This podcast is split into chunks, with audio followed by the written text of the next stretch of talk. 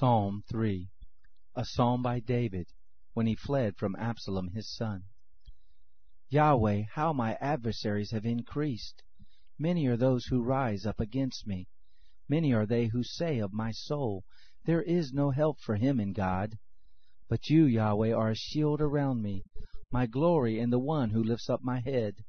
I cry to Yahweh with my voice, and he answers me out of his holy hill. I laid myself down and slept.